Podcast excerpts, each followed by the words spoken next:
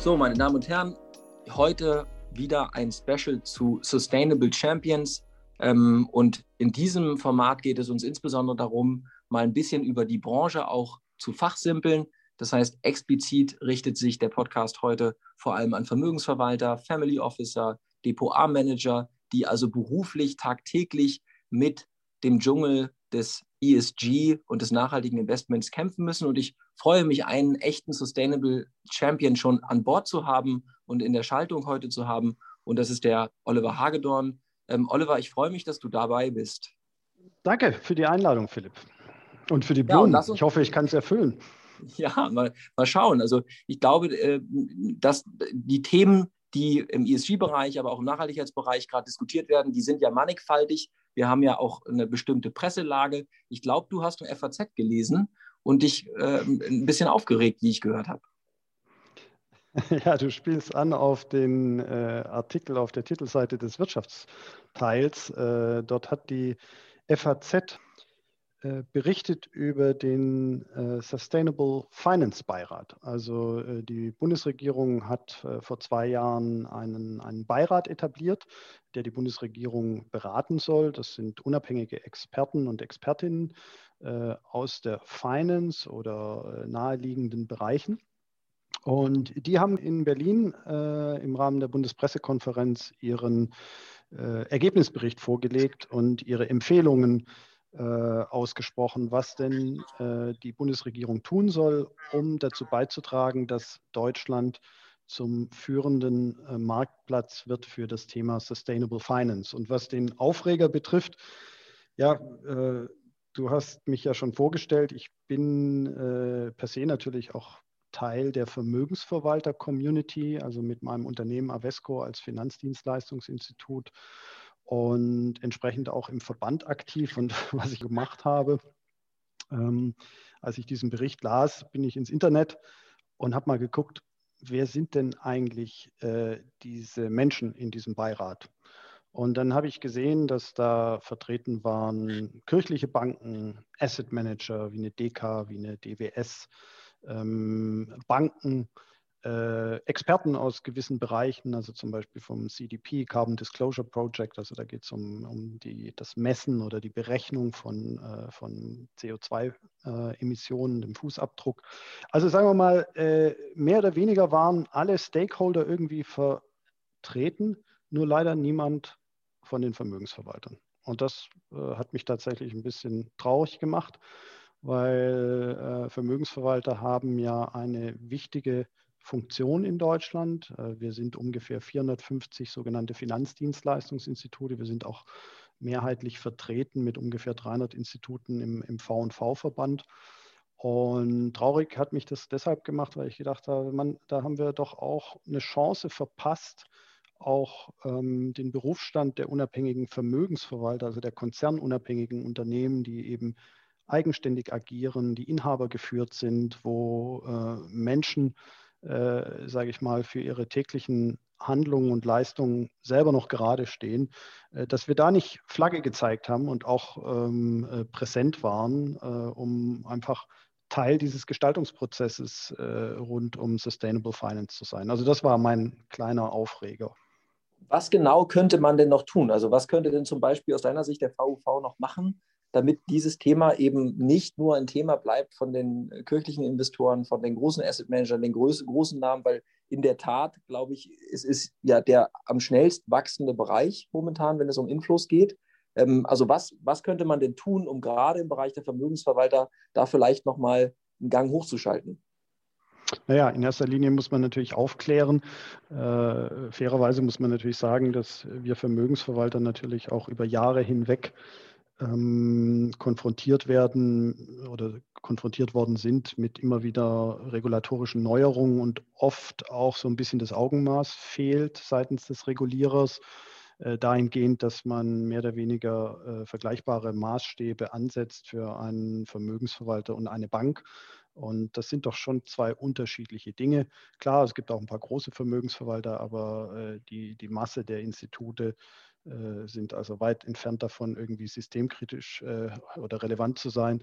Und entsprechend ähm, sind viele einfach auch genervt von dem Thema Regulierung. Und das führt dazu, äh, dass die Mehrheit der Kolleginnen und Kollegen ähm, sich eher mit der Frage beschäftigt, wie kann ich ähm, Haftungen rund um dieses Thema letztlich reduzieren oder mitigieren, äh, wie kann ich den Aufwand für mich möglichst klein halten.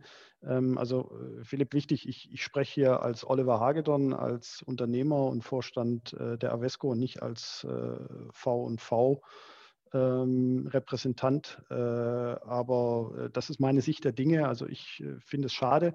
wir haben hier eine Chance, ähm, diese, diese tolle Arbeit, die die Kolleginnen und Kollegen leisten, eben auch mehr in die Öffentlichkeit zu bringen. Und kleine Unternehmen sind meines Erachtens äh, der, schneller darin, auch Anpassungen vorzunehmen. Und ich würde es mir einfach wünschen, dass wir da hier ein bisschen aktiver vorangehen. Und da, um deine Frage noch ganz konkret zu beantworten, naja, Aufklärung, Aufklärung, Aufklärung. Äh, letztlich darum geht es. Also und äh, Aufklärung nicht nur im Sinne, wie kann ich Risiken vermeiden, sondern auch Aufklärung in dem Sinne, was steckt da eigentlich für eine Chance drin? Also vielleicht mal noch eine kleine Referenz äh, zu dem Thema. PwC hat vor 14 Tagen oder drei Wochen eine Studie zur Asset Management Industrie publiziert. Die war tatsächlich überschrieben mit dem Titel The Growth Opportunity of a Century, also die Jahrhundertchance.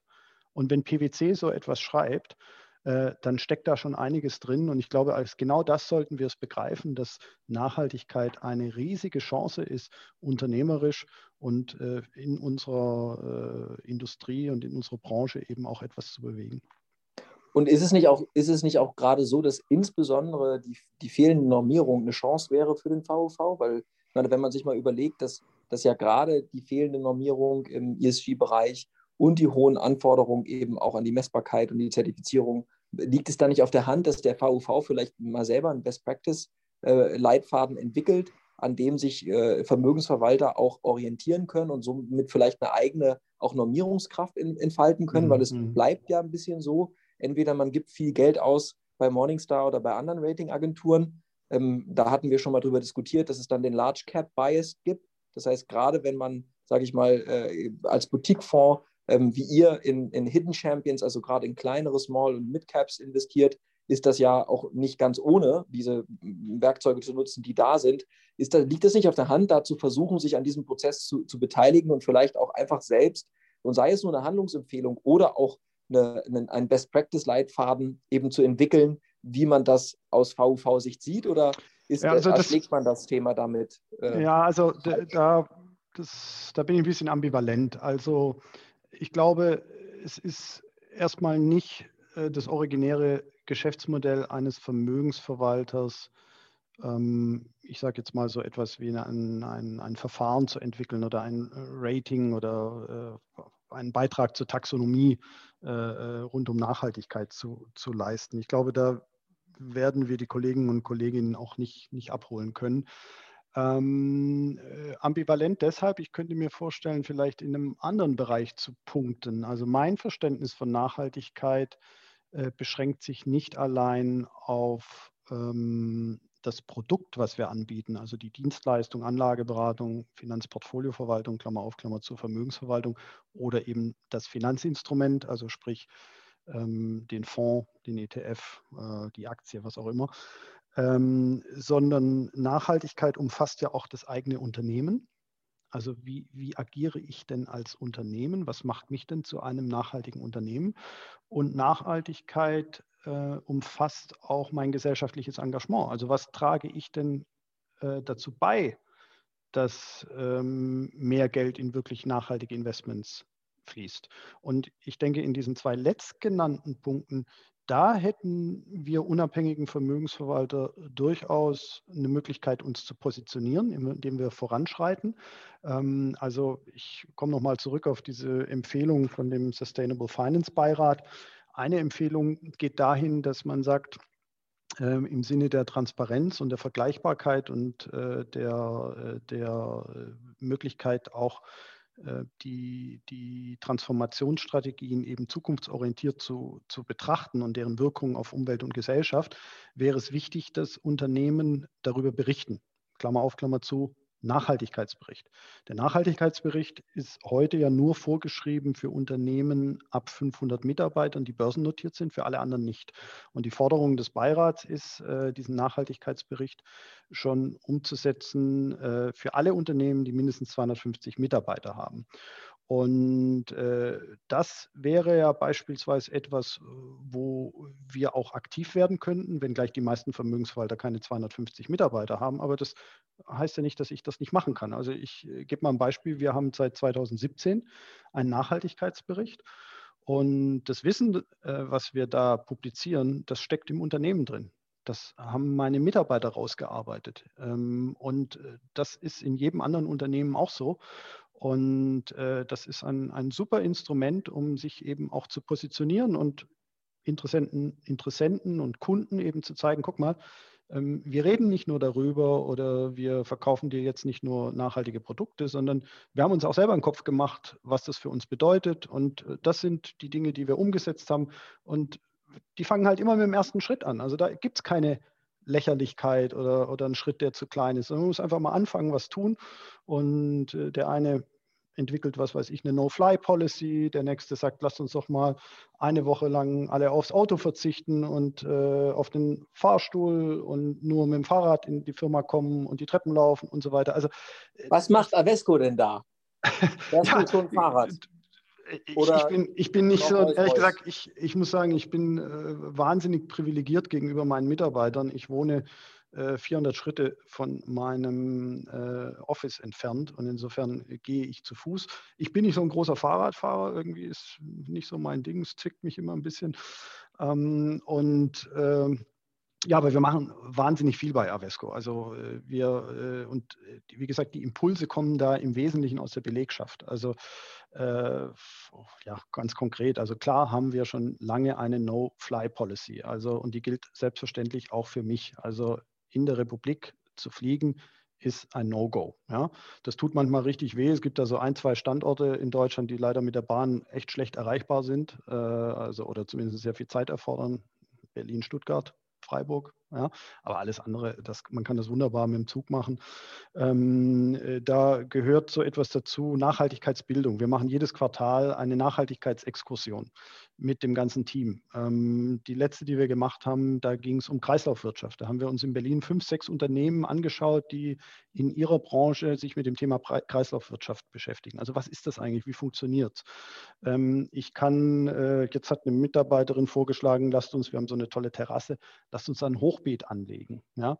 Ähm, äh, witzige Idee, wäre ich nie drauf gekommen, aber klar, das sind, sind alles äh, kleine Bausteine ähm, von äh, Digitalisierung ist ein Riesenstichwort. Ne? Also wie kriegen wir irgendwie äh, das hin, dass wir weniger Ressourcen haben, weniger Papier und so weiter. Gleichzeitig aber auch Digitalisierung ist alles andere als ressourcenschonend. Ich weiß nicht, ob du das weißt, Philipp, eine E-Mail entspricht den Emissionen, die du beim Autofahren äh, bei acht Kilometern äh, emittierst. Ja? Und äh, das hat bei mir zum Beispiel dazu geführt, dass ich mich jetzt äh, immer mehr zwinge, mein Postfach aufzuräumen und da nicht äh, tausende von E-Mails mit mir rumzuschleppen und solche Dinge. Also es hat viel mit Wissen zu tun und dann hat es auch etwas damit zu tun, dass man es einfach machen muss, nicht nur drüber reden. Und, äh, und ja, ich finde aber, man kann auch, wenn man es macht, sollte man auch drüber reden, denn das ist ja genau das. Ja, aber nicht umgekehrt. Thema, genau, aber wir spielen das Thema sehr und was ich immer sehr sympathisch finde, ist, wenn die Entscheider, die äh, in, in, in, in, diesem, in diesem Bereich arbeiten, die also ESG jeden Tag leben, Investmententscheidungen treffen, damit auch Unternehmen unterstützen oder eben auch nicht unterstützen und Fremdgelder verwalten, dass äh, wenn die vocal sind darüber und laut darüber sind, was sie tun, äh, kann das ja auch ein Markenzeichen sein. Und gerade bei euch ist das Absolut. Engagement, ja. Genau, und die mir auch total gefallen ist, dass man euch einfach abnimmt, auch eurem Team im Portfolio-Management und eurem gesamten Staff, dass sie das leben und dass sie das ernst nehmen und dass sie wirklich nach bestem Wissen und Gewissen jederzeit darauf achten, sich selbst so zu verhalten, aber auch eben das Geld entsprechend so anzulegen. Und das, glaube ich, ist ja schon in sich wahrscheinlich das beste Marketing, was man, ähm, was man betreiben kann. Und insofern Klar. kann das für, vielleicht ja auch der ein oder andere Vermögensverwalter hier einfach mal kopieren, auch wenn es natürlich eins eurer Markenzeichen ist. Jetzt hast du quasi die, das Geheimrezept von Avesco preisgegeben. Nee, bitte, also mir wäre es total recht, wenn das alle kopieren würden, weil äh, ich, ich bin ein großer Freund von Kollaboration. Äh, meines Erachtens äh, kranken wir daran, dass wir immer noch viel zu sehr in, im, im, im, Wettbewerb denken. Wettbewerb ist gut und ist wichtig, aber man kann auch äh, außerwettbewerblich Ressourcen zusammenlegen und Dinge zu machen. Und dann kommt man wesentlich schnell vorwärts. Und wir haben einfach ein Problem. Und das Problem ist Zeit, die können wir nicht vermehren. Äh, die Uhr tickt äh, im Kontext des Klimawandels und äh, deswegen müssen wir viel mehr Ressourcen zusammenschmeißen, gemeinschaftlich eben Dinge vorantreiben. Und das ist auch das, was mich eben da so ein bisschen nachdenklich macht, dass da zu wenig die Chancen gesehen werden, eben sich auch gemeinsam zu positionieren. Und deswegen, also von mir aus kann sich jeder bei uns bedienen. Wir teilen unser Wissen und kopieren äh, Authentizität. Wir sind in einem Geschäft, da geht es um Vertrauen, um Trust. Trust ist etwas, das muss man sich verdienen. Ähm, äh, es gibt möglicherweise einen kleinen Vertrauensvorschuss, wenn man startet, aber der ist auch schnell verspielt.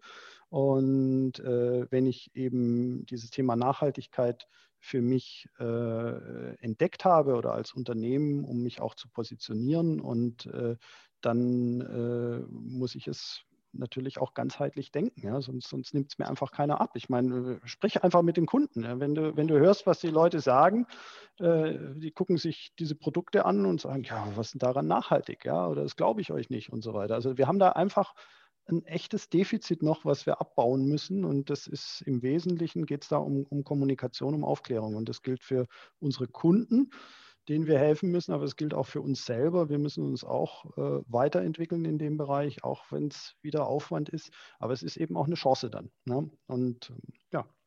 Ich glaube auch am Ende ist das gute Jahr, es ist eine Chance und gleichzeitig das Richtige, was man tun sollte.